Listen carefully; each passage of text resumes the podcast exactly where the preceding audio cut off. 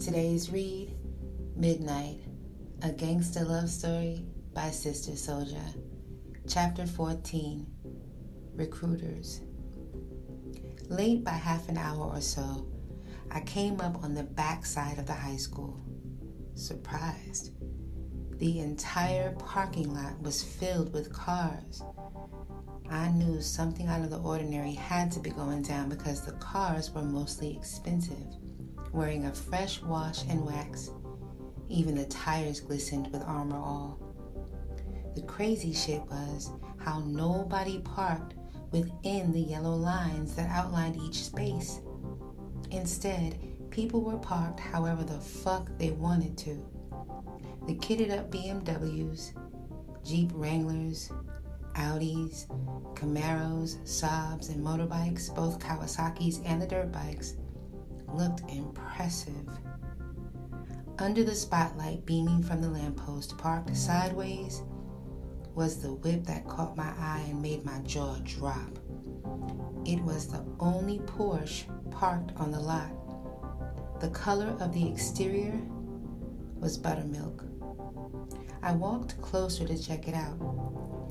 The interior was cream colored. The seats were soft, buttery leather with gold piping. It was brand new.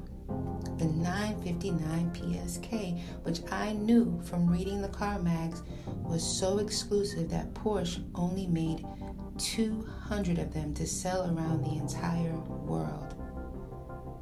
My face was pressed almost to the glass, and the dashboard of the Porsche was so pretty and high tech, it looked like a small private plane instead of a car. The wooden stick shift was waxed, not even one smudge or fingerprint to stain it, as if no one even drove it here. The speedometer went up to 300 miles per hour. I imagined myself in this high powered, high speed monster hugging a mountain road in Morocco doing 120 miles per hour. I laughed, thinking I probably needed a fucking pilot's license to drive this machine. On closer inspection, I saw the monogrammed insignia embossed into the driver's headrest. RS were the initials. This car had such a clean look. No junky attachments, lime green fog lights or press on letters on the outside like I had seen some gaudy players do. As I stood up and stepped back, I thought to myself, if I had the money to do it, this is exactly how I would do it. It was deep to me how you could always tell one man from another by his style and it was rare for a man to break from doing a version of the exact same thing as every other man and instead do something original of an even higher quality, something smarter and better. When a piece of light hits a real piece of gold, it glistens for less than one second of time. I caught the flash of genuine gold, a small but life size pair of dark, solid gold baby shoes dangling from a six inch solid gold link chain hanging from the rear view mirror. I was always on point about gold and jewels and their true content and value. My father consistently selected the best of everything and pointed out and kept away from the junk. I was impressed with this dark colored 24 karat gold and the craftsmanship of the shoes, even down to the detail of the gold shoelaces. I had seen all kind of pendants and pieces, good and bad, but I had never seen a man mount baby shoes on a chain. Somehow I knew for sure this ride belonged to a man. There were no feminine things to give it away napkins, purses, lipsticks, hairpins, small pieces of wrapped candy, not even diapers or a baby seat. Parked next to a cherry Beamer M3 with two hairy cloth dice on the dashboard, the style and build of the Porsche blew every other whip off the lot. Music and loud talking was coming from the front of the school building. When I wound my way around there, I ran into hundreds of people standing in loose formed lines and tightly drawn circles, waiting. Bass lines and beats, do rags, cornrows, and bouncing balls, thick bodies, titties, and tight clothes. The niggas was out. I pushed my way through the dark crowd looking for Amir and Chris. As more people arrived, I figured I better get my position on the line and wait to find my boys once we got inside the gym and into the light. Tyreek had said basketball tryouts, but this looked like an organized and advertised basketball game was about to take place with some professionals and well known ballers and their devoted fans. Easily, I could have bounced, but because of me, my friends were out here somewhere in the mix. And besides, money was in the air. I could feel it. Somebody rolled up, blasting Just Ice's joint, cold, getting dumb. The crowd jerked, excited from the beat. People started pushing and pressed up against one another. Six big bouncer type giants finally threw open the three gym doors, and everybody tried to bum rush Brooklyn style. The big dudes formed a wall and made everybody back up, back up. They made people walk in one. I was clocking their procedure real close. I needed to know if they was conducting a search or not, or if they had handheld handheld metal detectors or what. It turned out they wasn't. I knew then there would be a gym full of guns, which was probably for the best. When everybody is packing, people are better at holding their positions cautious of the consequences. Chaos usually breaks out when only one crazy cop or backward nigga is armed, and the rest of the people are sitting ducks at his mercy. Walking in, I heard dudes on the line talking about how they got callbacks from the first tryouts and how tonight was the final cut. I put two and two together and understood what was up.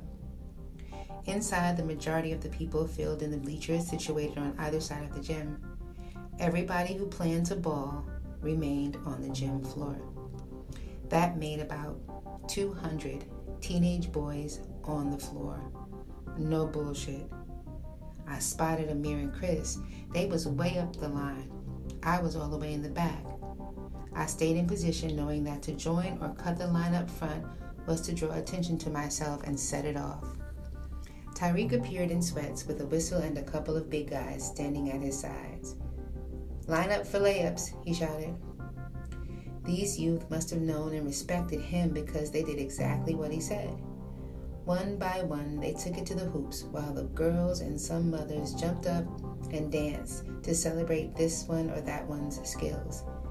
In the back, still waiting my turn, I was scanning the crazy crowd I was bugging on how in this hot ass gym there was groups of overdressed types in the bleachers. One in a full length rabbit fur wearing sunglasses at night and indoors. Another one was wearing a full length mink with a matching mink hat. It was winter outside, but summer in the gym, yet nobody wanted to take off or check their coats. A couple of grown up cats playing the corners, dressed in suits and hard shoes, were watching us closely, like they were professional recruiters. But these were black cats from the hood who, if pushed, could probably get on the court and play a decent game themselves, not the official recruiter types. When ballers would miss the layup, lose control of the ball, or show sloppy style, Tyreek's big side niggas would sit them down on the floor and out of the way. By the time I got up, I figured I better just dunk it. Nobody would remember the last player of a group of over a hundred. I caught a little reaction from the crowd. After layups, we were tested on our jumpers, then our three point shots. A lot of these cats were good, but even some of the good ones were choking under the pressure of performance, the crowd, and the critique. The long line was thinning out as dudes got sidelined by Tyreek's men. Amir and Chris were still standing. I wasn't surprised. With the three point shots, they let us shoot the rock till we missed one. If you missed on your first shot, they gave you one last chance. I don't know what was feeding me, I wasn't sure that I could get paid from this shit, but I was trying my best. Maybe it was the crowd. Faces plastered with 100% approval and a joy so real they leaped out of their seats. For once, it wasn't hatred, stress, and put downs. Black youths were actually cheering for one another. I hit 18 three pointers before I missed one. It was easy for me. A real challenge would have been shooting the rock with my eyes closed, but that wasn't required. When I finally missed on shot number 19, Tyreek put his left hand in the air. Aye, aye, he said, blowing his whistle and waving the spectators who had moved down onto the court back up into the bleachers. Just then, I noticed Amir's father chilling alone in the cut behind a group of men and up against the wall, looking serious and concentrating real hard. After the whistle, we got divided into teams. Nothing was thought out. Just the first five in the line on one team and the second five on the line on the next team, and so on. Each pair of teams was told to run a 10 minute full court game. Tyreek had the stopwatch. The game was over when a team scored 10 points or when 10 minutes passed and the whistle was blown, whatever came first.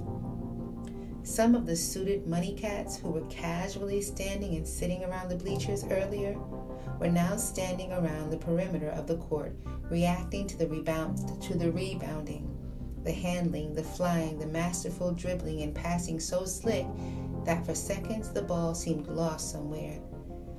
They seemed like a group of gamblers at a racetrack or at OTB waiting for the results to come in. For me, this was a crazy experiment.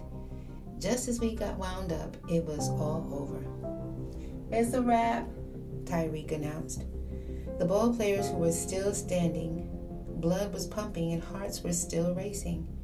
Our eyes were wide open as we stayed on the floor staring at one another and wondering what was next. My sweat was flowing into my blue terry cloth headband. Instead of talking to the players, Tyreek hosted a meeting right on the court with the men from the sidelines. Their huddle was intense. Their backs were blocking out anyone trying to look inward.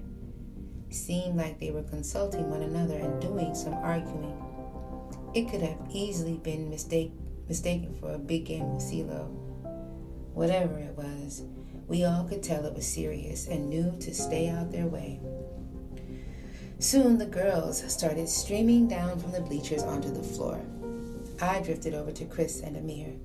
Somebody threw on Push It, a Salt-N-Pepa joint, and most of the crowd started dancing.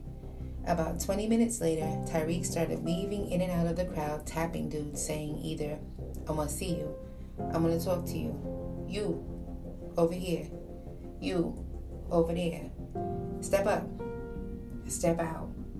Next time.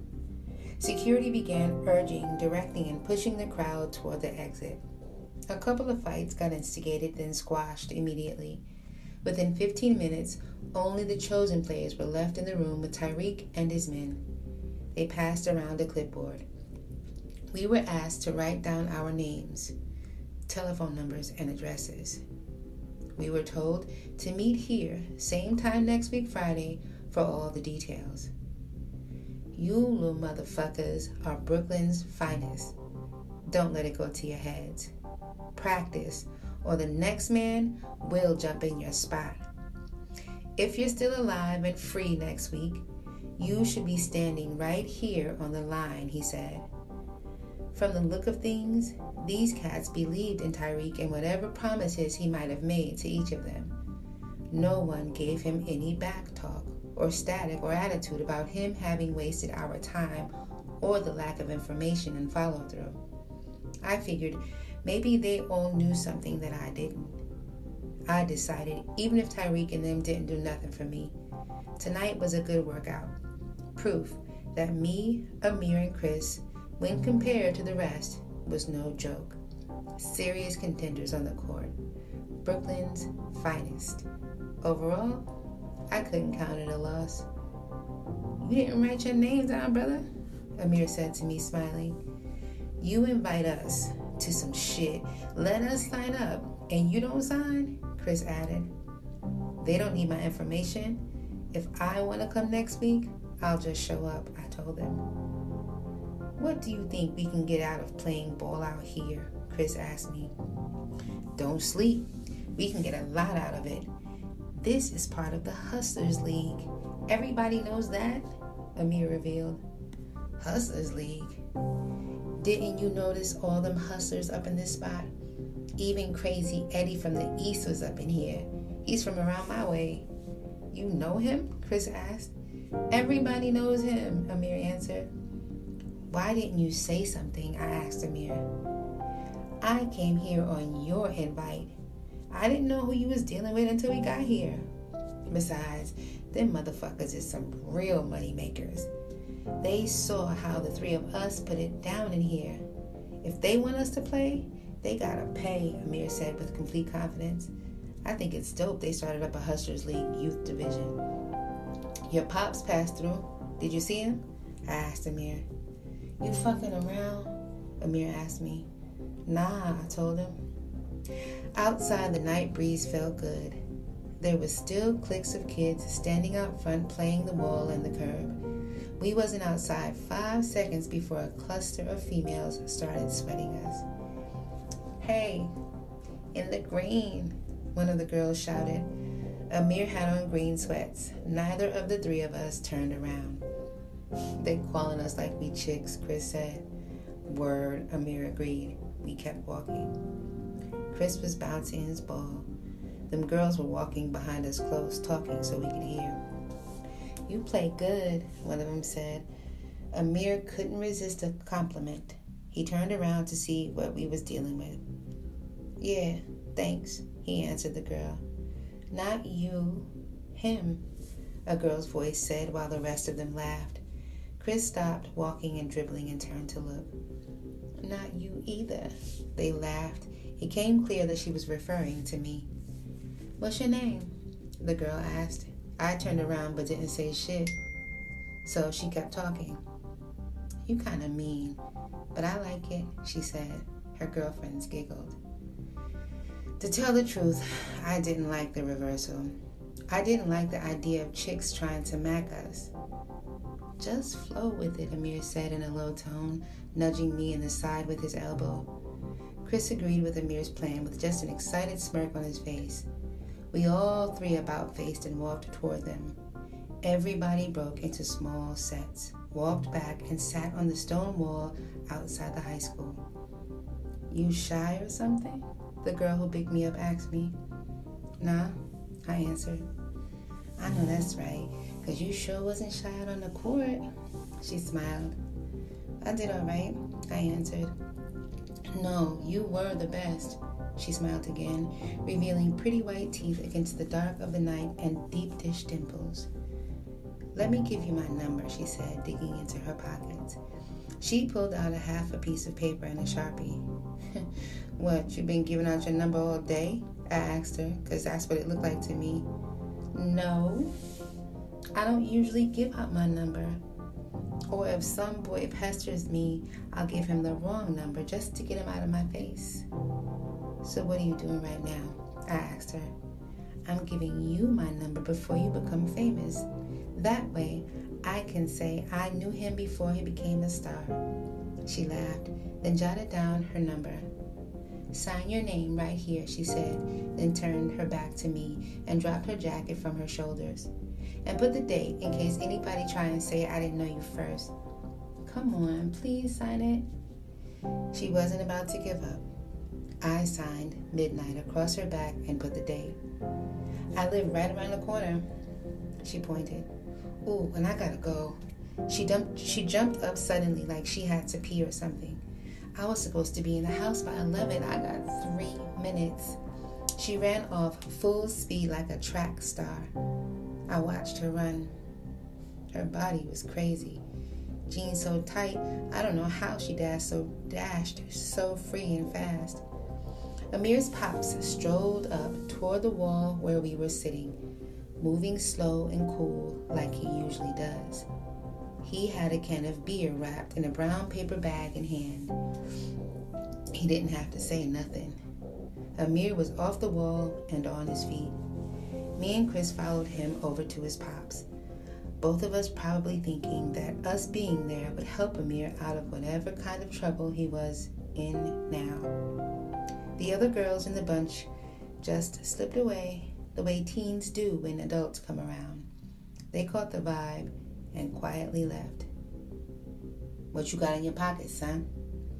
That's how he started the conversation with Amir. I got paper, Amir answered, about $40. What else? His pop asked. What you mean? I got coins, but that don't count, right?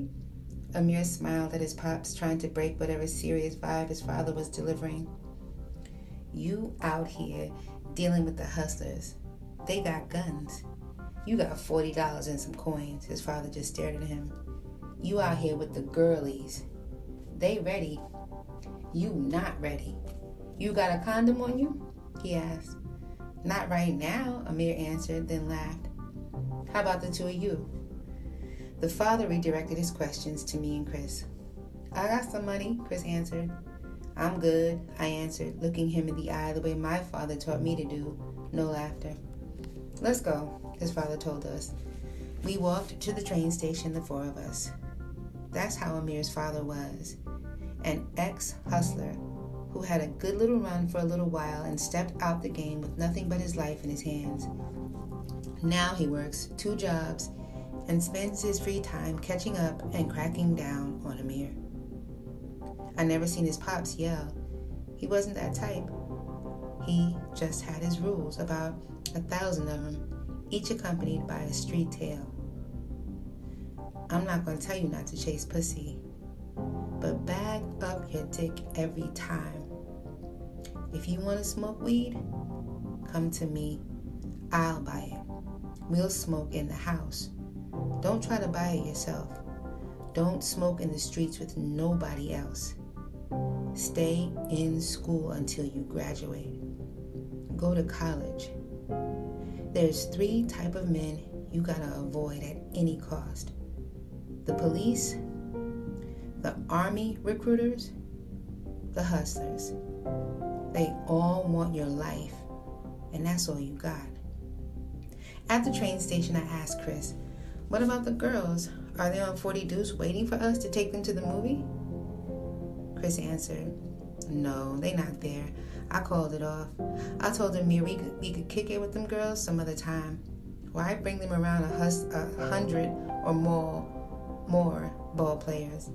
Do y'all think we could fight them all and win? Chris asked.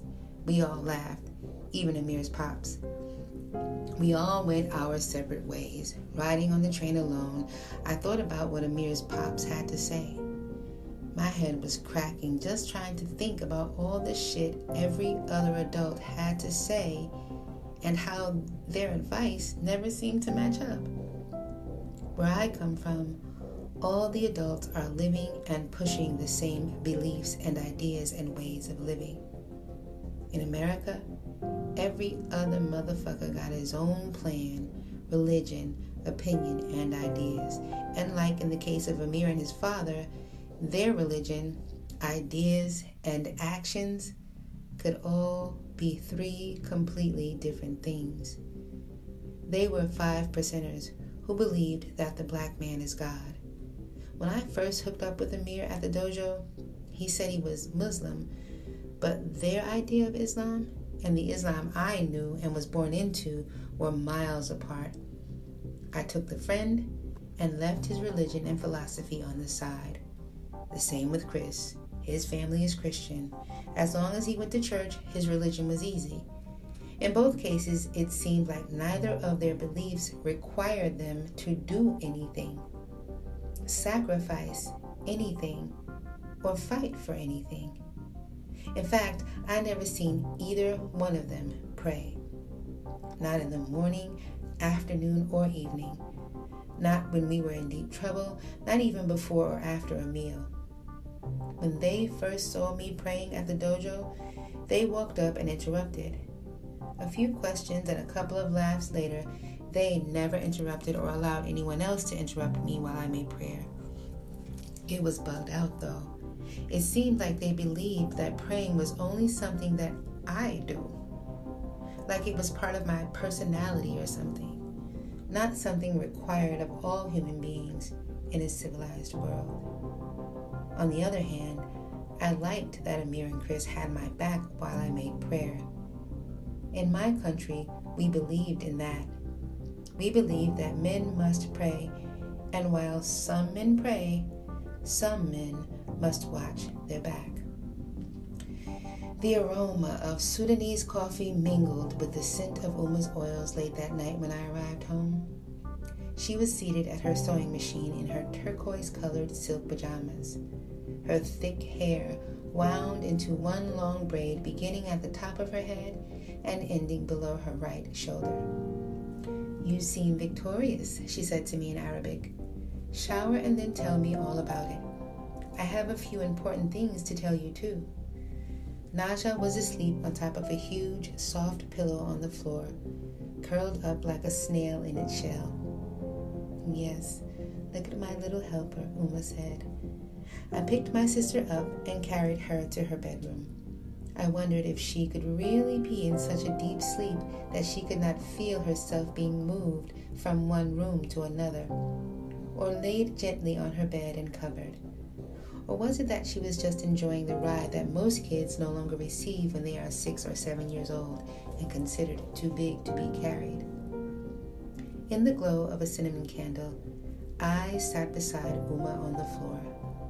My muscles were relaxed now, and I was feeling fresh and clean and calm from my hot shower.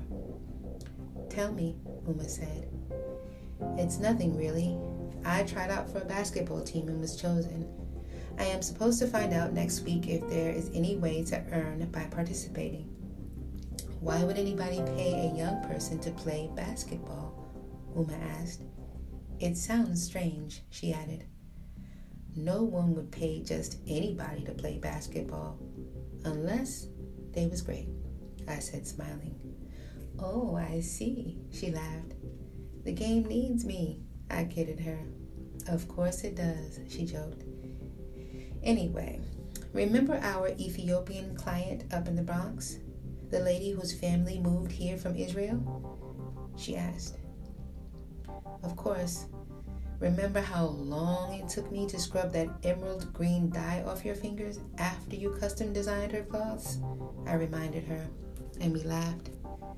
Well, she liked my work and received so many compliments that she recommended me to a Sudanese co-worker of hers whose family has been living over here in America, America for some years. Their nephew is about to be married in some huge wedding, and they require a wedding planner who knows and understands Sudanese tastes, customs, and traditions. There is a tremendous operating budget and a $10,000 commission for me if I supervise and coordinate everything and also handle all of the aspects of design for the wedding, including, of course, the garments. $10,000? I repeated calmly, but in disbelief, thinking of how, since we arrived to America, except for a handful of elite clients, we had to earn every penny very slowly. And poor client or elite client, in every instance, we had to labor very hard. So far, Uma had done one dress here and another there, but this lump sum would bring in more revenue in one swoop than she would generate in six months' time working at the factory. Also, I thought about how completing this wedding successfully would put us right up close to our financial goal of buying our own home and property and getting Ghost from Brooklyn. What do you think? She asked me. I think that's great. Somebody finally recognized that your talent is incredible and almost impossible to find.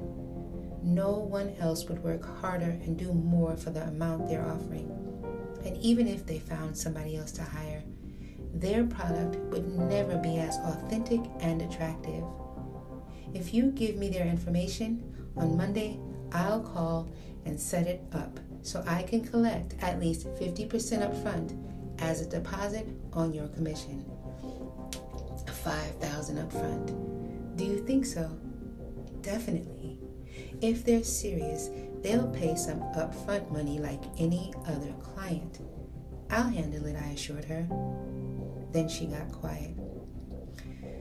There is only one thing, she hesitated. We both sat in silence for some seconds. I know, I paused. You're worried and not sure if you want to work with a Sudanese family. I know they will be your first Sudanese clients since we have been living here in America. They will ask too many questions and believe that since you are working for them, that you owe them the answers, right? You are so smart, she admitted. But you said they have been living in America for some years, and we will be professionals. We will treat them nice. You will talk to the women about the art and designs and measurements of their dresses. I will speak and work with the men. When any other topic or something too personal comes up, you will do like the Americans and just tell them you have to go. Or we could charge them by the hour, and that will cut out all of the talking. We had another good laugh. Umma gave me the name and telephone number for the uncle of the groom who was representing his brother's family. I would call him and confirm the business. Umma would do what she does best make everything unbelievably beautiful. After our late night prayer together to make up for the one I missed today, I raised my forehead from the floor and went to my bedroom. Seconds later, Umma reappeared. What about the girl? she said sweetly. Then there was a long pause. Akemi? I asked, already knowing. That one, she said, confirming. I am supposed to meet her aunt and uncle at their family business tomorrow. Inshallah, she said, meaning if God is willing. Then she seemed lost in a thought as she leaned against my door. You cannot go empty handed to her relatives. You know this, right? She asked softly. Yes, Umma, you're right, I answered. She moved from my door and returned a little later with her hands full just as I began drifting into sleep. Give these gifts to her aunt and uncle on behalf of our family. It's not much, yet they may enjoy them. I'll wrap them for you. Don't forget to take them with you in the morning. I'll remember, I assured her. She switched the lights off and stood in the darkness. It seemed like her words floated on the air. Now that you are becoming a man, Things will be more complicated than they have ever been, she said. I did not really understand specifically what she meant. You will have strong urges and feelings pulling you in every way, but you should not become a servant to your desires, she said, her words cutting through the darkness before their true meaning could begin to sink into my tired mind. She continued, A woman is more than a powerful feeling or unforgettable taste, and a man should not try to eat from every dish. A good woman is a jewel from Allah, for which a man must pay a heavy price. Be very careful. She closed my door. Soon I heard her sewing machine start up again. Her words were like a dish of cold water on my sleepy face.